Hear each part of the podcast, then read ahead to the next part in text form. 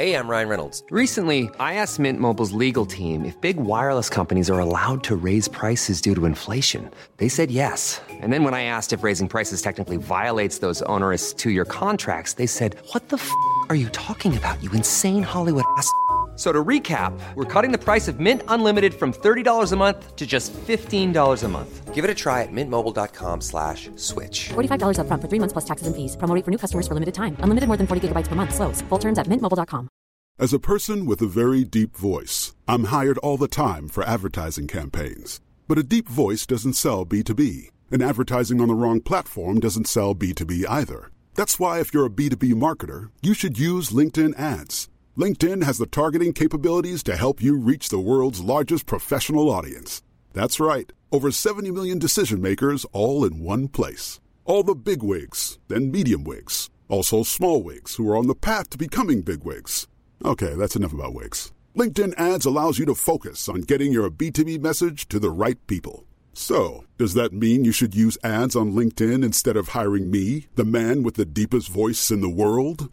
Yes. Yes, it does. Get started today and see why LinkedIn is the place to be to be. We'll even give you a $100 credit on your next campaign. Go to linkedin.com slash results to claim your credit. That's linkedin.com slash results. Terms and conditions apply.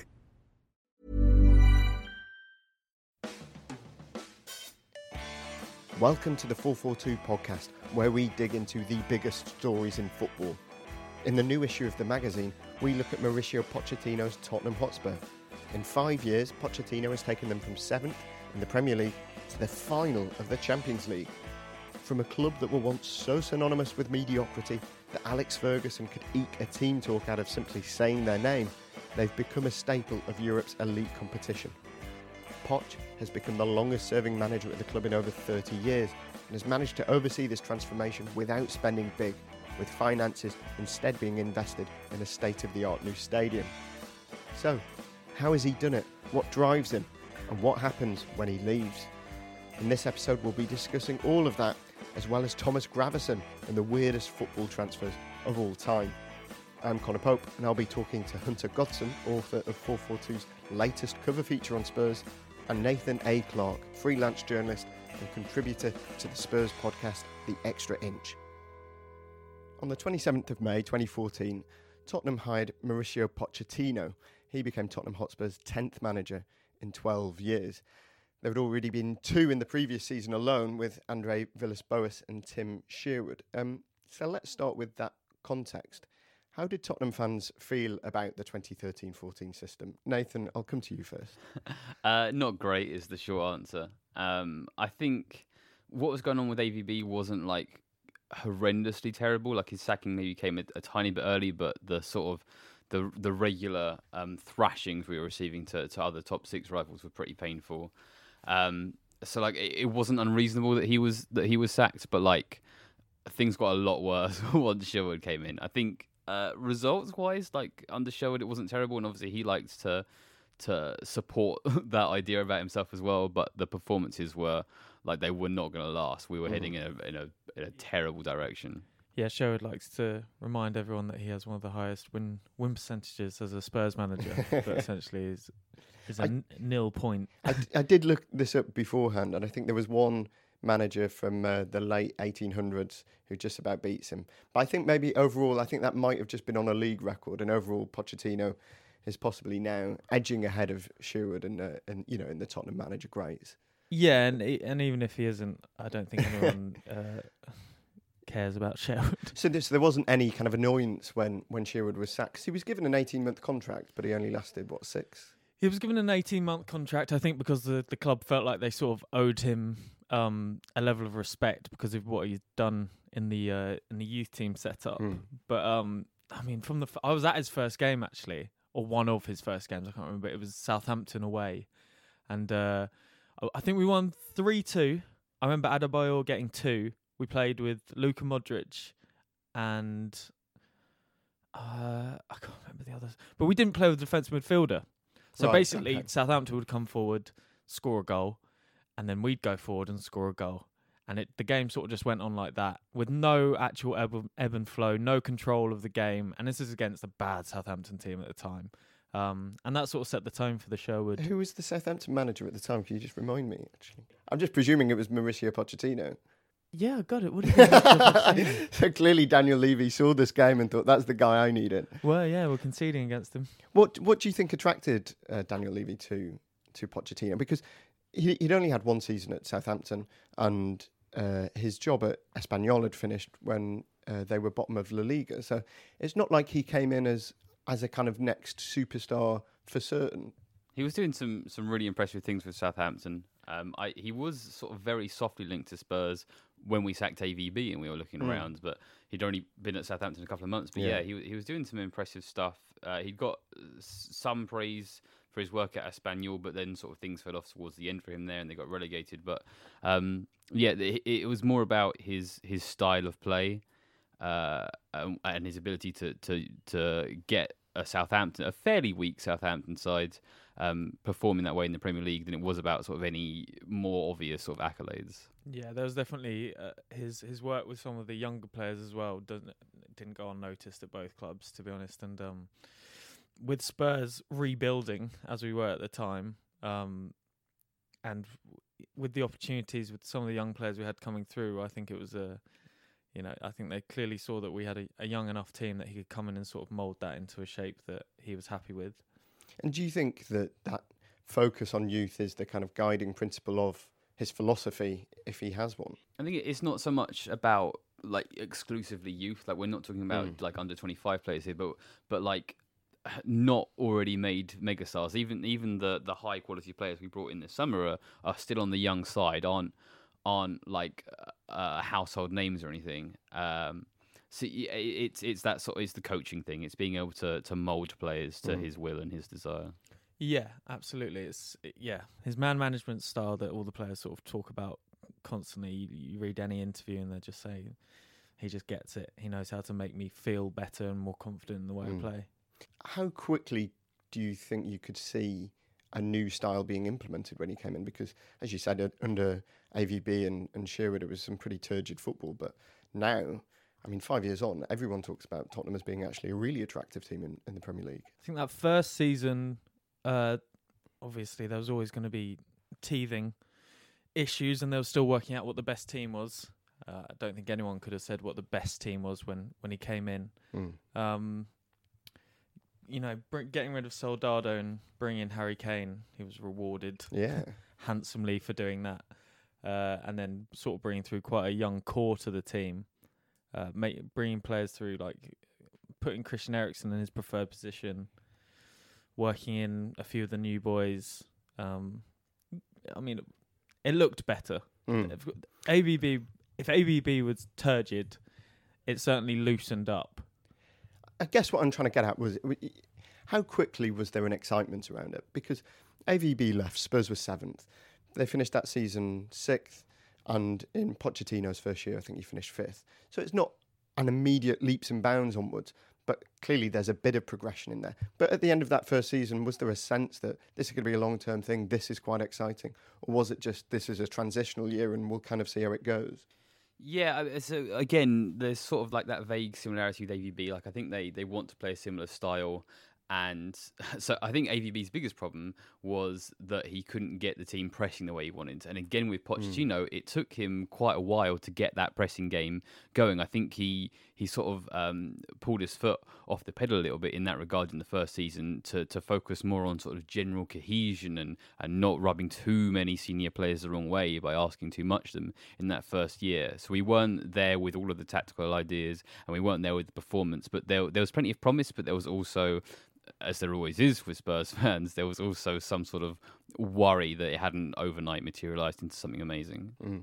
Oh, you, you spoke about his, his kind of man management and his coaching um, earlier on. Uh, There's a, a great interview with Dele Alli in uh, 442 from April 2017, where actually it's striking to look back at it and see quite how much of the interview focuses on Pochettino's man management. We'd interviewed him the year before and it hadn't really come up, but in that year, Alli had become one of the most exciting young players in Europe, probably. So how big a strength do you think that is compared to, especially other, you know, recent managers in the Premier League who possibly man management over recent years hasn't been a big strength for those?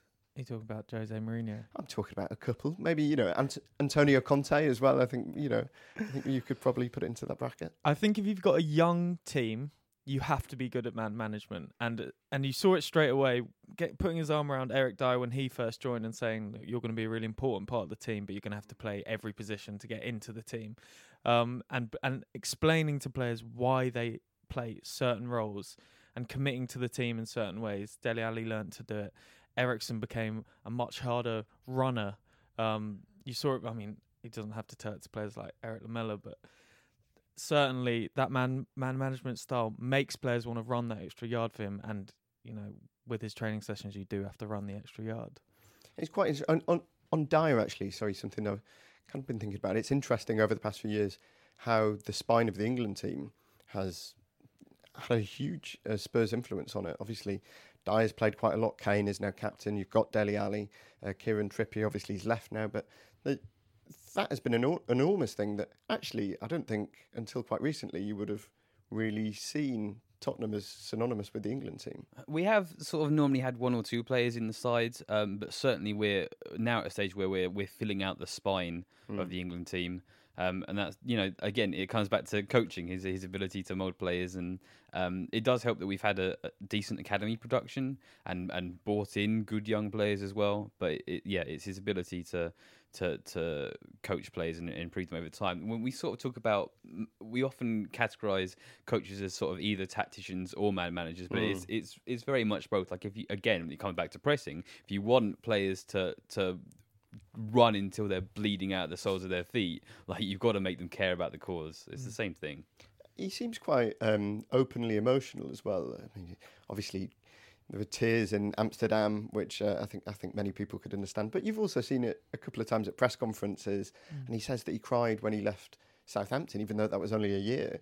Um, is there something in that that makes it easier to connect with him as a fan? I think so. I think if you can see a, a, a manager's raw emotion about the whole the whole project, I mean that's how we all feel about it. And so when, especially you, you mentioned Amsterdam, when he's on the pitch on on his knees crying, you can imagine most fans around the globe were also doing the same thing. I know I was in my pants running around my living room with my girlfriend shouting at me. Not quite tears, but the other like the other end of it. And uh, but yeah, you want to see it. You want you can engage with that person. You can connect with that person. And so when things aren't going well, it hasn't happened that many times yet. But when things aren't going well, you can sort of, you know, there's the human element you go back to, Mm. and you can remember the good times and that he does care. And so people don't question whether he's loyal or not.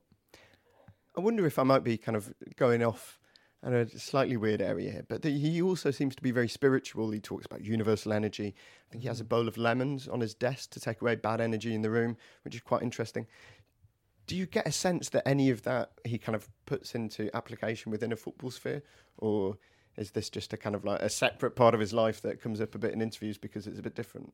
No, I do, I do think that ties in. I think there's sort of like a vague sort of cult leader presence about him. Like he's very he's very full on. I think he's quite authoritative and he's incredibly passionate. Yeah. So I don't know if he's saying "R- right today we're going to recognize uh, Energize Universal whatever with his players, but I think he has that sort of um, spiritual a- approach, and he doesn't have a hundred percent record because sometimes like he's he's pissed players off or he's fallen out with player and once they're out in the colds, Yeah. like once you're done, you're done.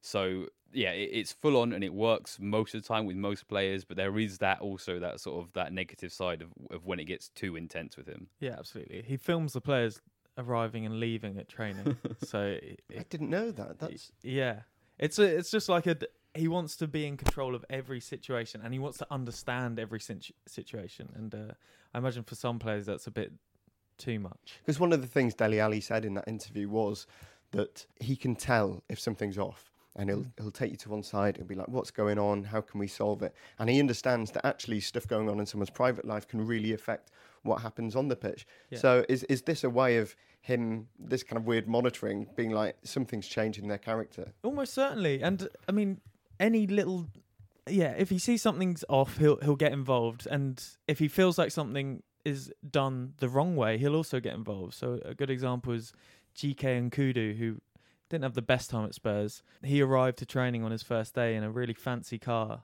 and Pochettino apparently went out and told him, "No, no, We don't do that. We don't come to the first day of training in your fancy car because you don't understand the value of where you are. You haven't made it yet.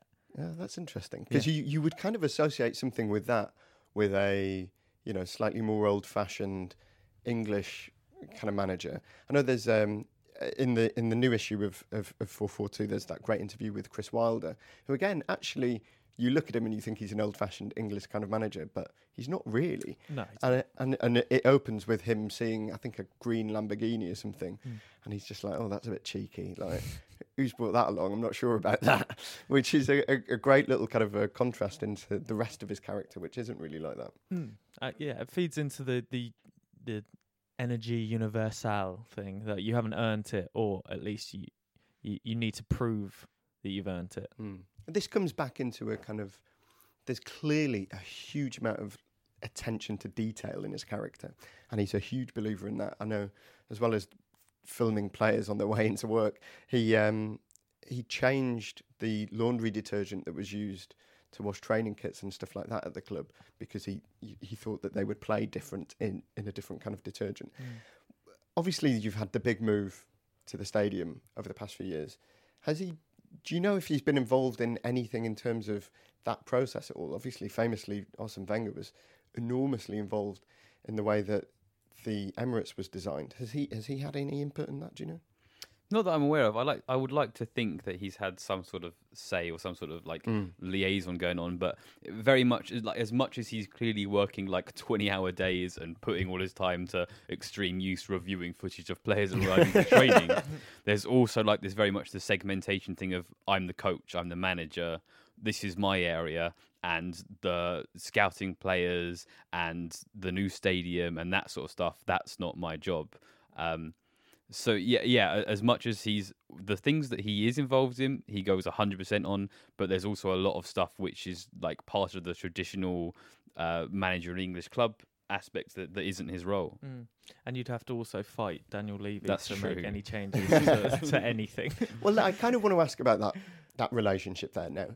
What you've said about his attention to man management and that kind of thing, and, and the way that he brings up um, players through through the youth ranks, even though it's not necessarily his one concern. Um, but so you can clearly see how that fits into uh, working as a manager under an owner like Daniel Levy, who has such a, you know, over the past few years, I think a fairly austere approach, and for, for very good reason. You know, what is that relationship like? And, and it feels a bit strained at the moment. Is this the start of a, a kind of bad patch for him? No, I don't think so. So he recently, uh, after the North London derby, said uh, it's been one of the worst weeks of my time at Tottenham. Um, but it's over now because the the European transfer window is closed, and I think it seems like he's referring to Eriksen is still at the club, Vertonghen is still at the club, Alderweireld is still at the club. So I think it, it's been strained, and I think that we're now turning a page into a, a really healthy situation where, hey, hang on a second, look at the squad that we've got for this season. It's it's better than it has been under Pochettino, and we know he's a special manager. So I think there's a lot of uh, we've just been through a hard patch, so it's it's hard to to recognise the positivity, but I think that that will soon sort of be more obvious. So I think there's a, a positivity there. There may well have been a strain over that situation between the two of them, and I do think they are both sort of like um, A-type personalities, and it's easy for there to be like a clash there, as there is with any sort of chairman and manager situation. Um, but I think again that segmentation means that they're they're probably not in communication that much on a day-to-day basis. I don't think. Um, and they sort of they have their separate roles and they stay out of each other's way most of the time. That's not to say that Pochettino wouldn't love to be more involved with certain areas of what Levy does. uh, certainly when it, it comes to buying and scouting players. Yeah. The, obviously, there was a couple of flare-ups this summer where he said, "I'm not, I'm not there. I'm not doing that. That's what Daniel does." And uh, you know, we'll see. We'll see if this comes to a head again in, in next summer because there are a few players out of contract now that if they go for free, uh, Spurs will be left out of pocket and. And three or four very good players down. Yeah. So, so this is Vertonghen, Alderweireld, Eriksen. And, Yeah. and, and so we, we are getting a sense there, as, as Nathan said, about Pochettino's authoritarian kind of streak in him. Um, do you see them getting back into the team at all this season? They're they're all already in there. I don't think that I don't think there was any real fallout between him and the players, but there is definitely an issue with contracts and the players. Mm. But again, he doesn't deal with that side of things, so that's on uh, that's on Levy to sort of resolve. So he's now one of the longest serving Spurs managers ever, the longest one since the mid 80s. But do you see what is happening at the club at the moment as a Tottenham Hotspur project or a Mauricio Pochettino project? Can, could it outlast him if he does leave? Yeah, it could if if we manage to you know once again find our way into a manager of his quality. Mm. That's obviously a big ask. It, it is a Tottenham project before it's a Pochettino project. I think we talked before about the, the time before he arrived with uh, Villas Boas and, and Sherwood, and yes, those were troubled times, but they were part of a general upward trajectory that we'd seen over the last decade Mm. under Levy and, and ENIC. And yeah, it's the Tottenham project, but like Pochettino is the the key piece in that project. But do you see a culture within the club? Has that changed that would outlast him, do you think? But there's certainly a, an expectation change. There, you know, there's a shift when you come in the top four as many times in a row as we have now. There's a, there's certainly an expectation, and everyone just wants to keep moving that next step up. And uh, you've seen Levy splash more cash than he than he's ever done Mm, before. Yeah. That's a big that's a big statement from him. And we we might go out again in uh, January and do the same thing. You j- you just don't know. Um, Hunter, in your uh, article, you write about Pochettino talking about how he feels he needs a trophy in his sixth season. Um, uh, do you agree with that? Uh, God, it's such a hard question now, isn't it? I mean, there are a finite amount of cups that you can win. I've said this to you before, and Manchester City are in all of them. and the problem is, they want to win all of them now. Yeah. It's not like it was 10 years ago when, you know, the Carling Cup was like, yeah, we might win it. If we get to the semi final, we might play our proper team. Mm. Now, everyone feels that pressure because of how fans are now. Everyone wants a trophy, and that's the only way of deeming success. When really, getting into the top four consistently is successful, and competing in those cups is important. Mm. But realistically, if you if you get to the final and you're playing Manchester City, good luck to you because my goodness, they're good. Do you ever look back on that second season he was in charge when Leicester won the league and think that's a bit of a missed opportunity? It it was a missed opportunity, but I don't think it's like a our time has been and gone. I don't think that, that it will never come around again. Like Guardiola's not going to be at City forever. Uh, things can go wrong for other clubs. If we're there, if we're regularly finishing third f- for for the next few years, then we're in with a shot of. And if we keep making it to the Champions League final, like so eventually, things are likely to go our way. I don't think that like our our, our chance has gone. Mm. I think everyone just wants to be competitive.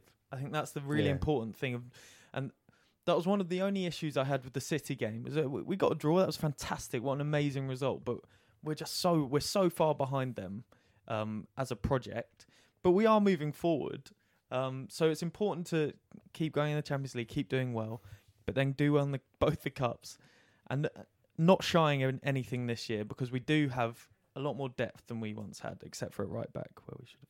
I guess I guess it's like Jurgen Klopp a bit at Liverpool, isn't there? That he'd been there a few years, they'd not won anything. There were some people.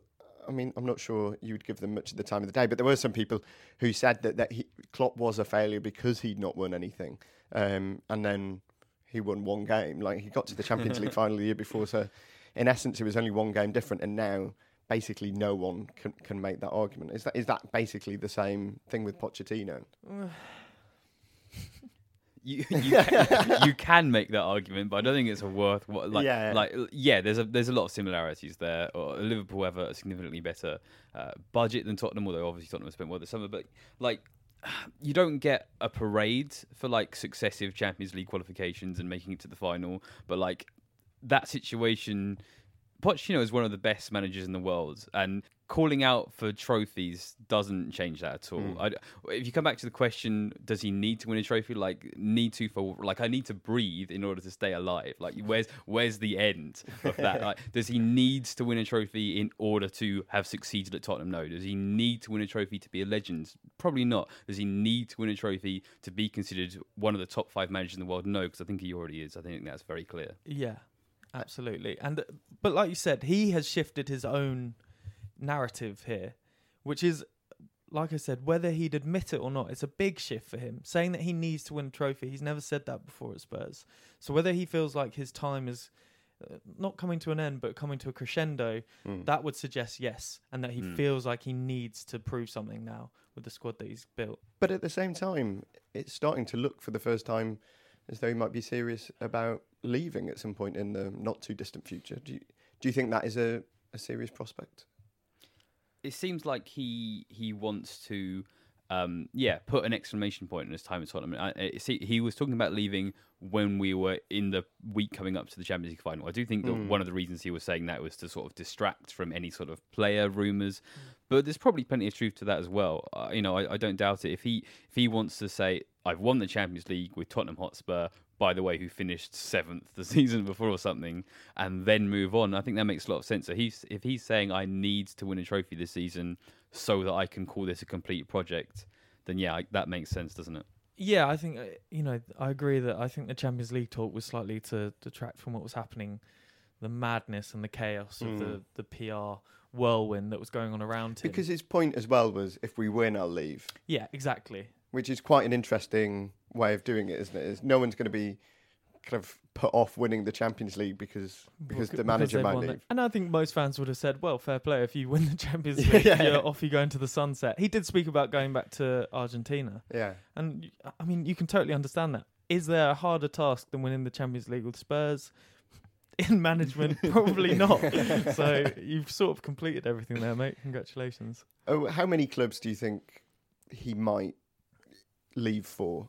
Obviously, we talk about Real Madrid, and then there's talk about Man United. There's chance both of those could become vacant at some point in the next season. Yeah, you'd, you'd probably say there's a finite amount of, of clubs. You'd probably say size wise, it's Juventus, Real Madrid.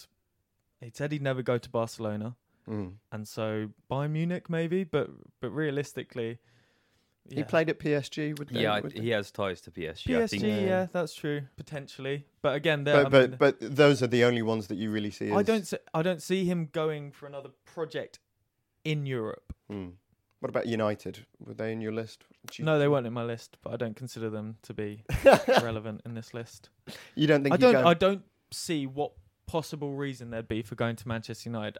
Uh, so they are not a million miles dissimilar to us in, in, in the sense that they they bring through a lot of players through their academy, and if you can mix in sort of what we've done this summer, mix in the sort of the reliance on academy players with also a handful of the big budget signings as well. I, I think that that does appeal to him. I wouldn't rule out him going to United, um, but I don't think he's in a rush to go there either. Yeah, I think there's also a sense of, in a way that what Alex Ferguson once famously said about Spurs, lads, it's Tottenham. And that kind of summed up in that what everyone kind of believed about Tottenham at the time. Certainly, you you wouldn't be able to get away with that in a dressing room anymore. But I do think there's also still an element, even after six years, of lads, it's Man United. Like, this is going to be one of the biggest clubs in the world, regardless of whether they come second in the Premier League or seventh. Like, that can still be a huge pull on a person. I, c- I can imagine him still wanting to go for that. Yeah, fair enough. If that's, if that's what you want to Sorry, for. Like, you know, the, obviously, obviously, I'm biased here. I see Man United as being miles behind Spurs in their project, and Yeah. so for him, it would be like hitting the restart button and going over there. Look, the money's the money will be amazing. The like you said, the audience at Man United is second to none. They have the the most fans in the hmm. world.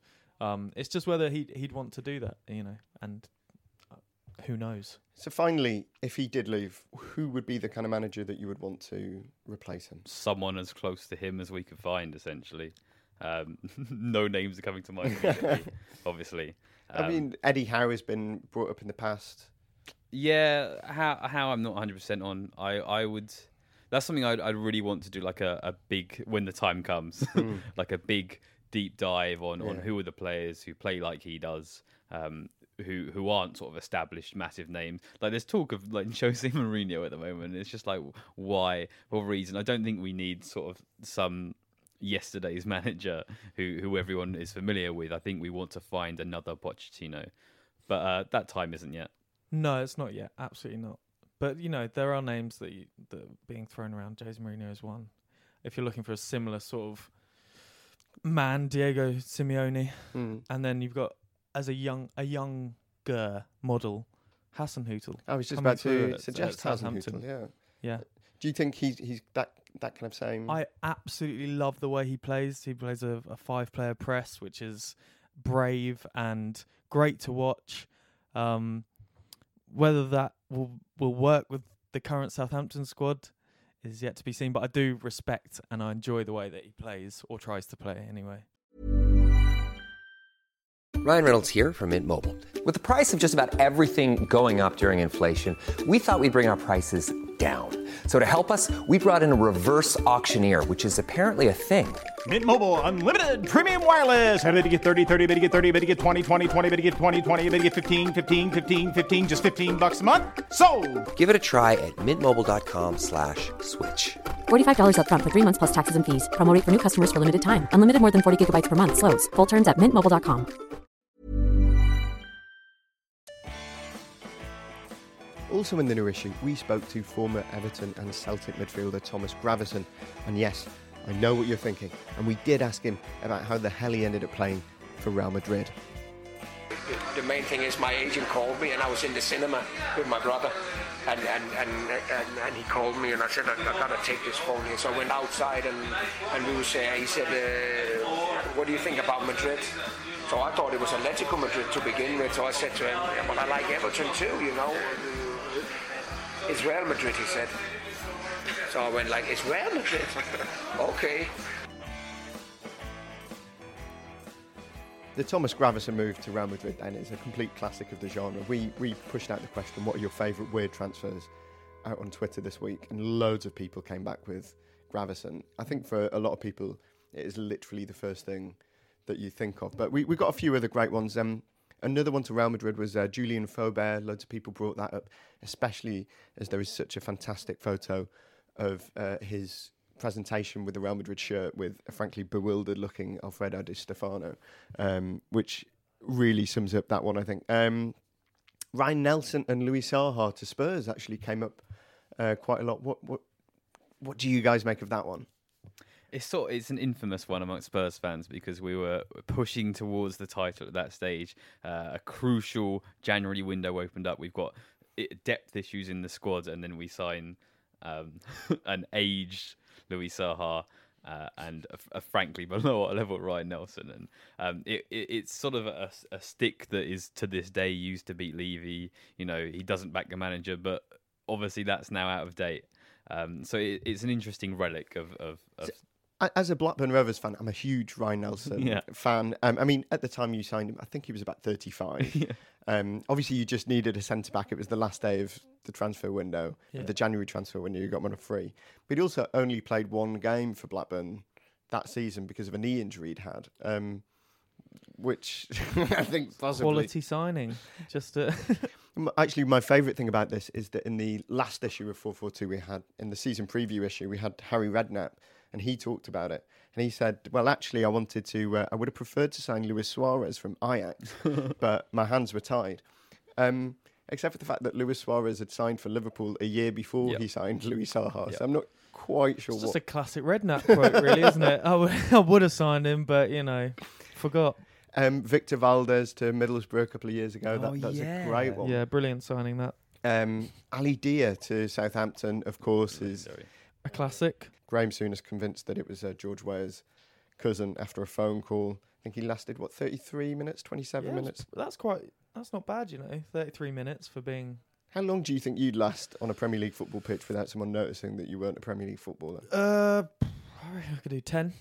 Yeah, I think 10 in goal. I think four and I'm out. I think as soon as I'm getting on, people Any are asking jogging? questions. yeah, the Uh, first sprint. Um, Edgar Davids to Barnet. Um, Joe Brewin, the uh, digital editor of 442, he brought this one up. That's a personal favourite. I think he played nine games for Barnet. He got six yellow cards and three reds. Was that a player manager position as well? Yeah, and, and he he- got sent off as the manager multiple brought, times. brought himself on and got sent off a couple of times. Um, right? but yeah, David, as well as being play manager, played in the, the number one shirt, Oh which I think is The uh, arrogance there is unbelievable. Joe Cole to Coventry City in 2015. Anyone remember that? No. I, I, I mean, he made a lot of moves very quickly towards the back end yeah, of his. literally someone could have sent this in, and I've not checked it, and it could be wrong. Um, but apparently, he played with a young James Maddison there. Um, Really? Similarly, Samuel Eto'o going to Everton. Yeah, I'd completely forgotten again. about. Uh, Great transfer that though.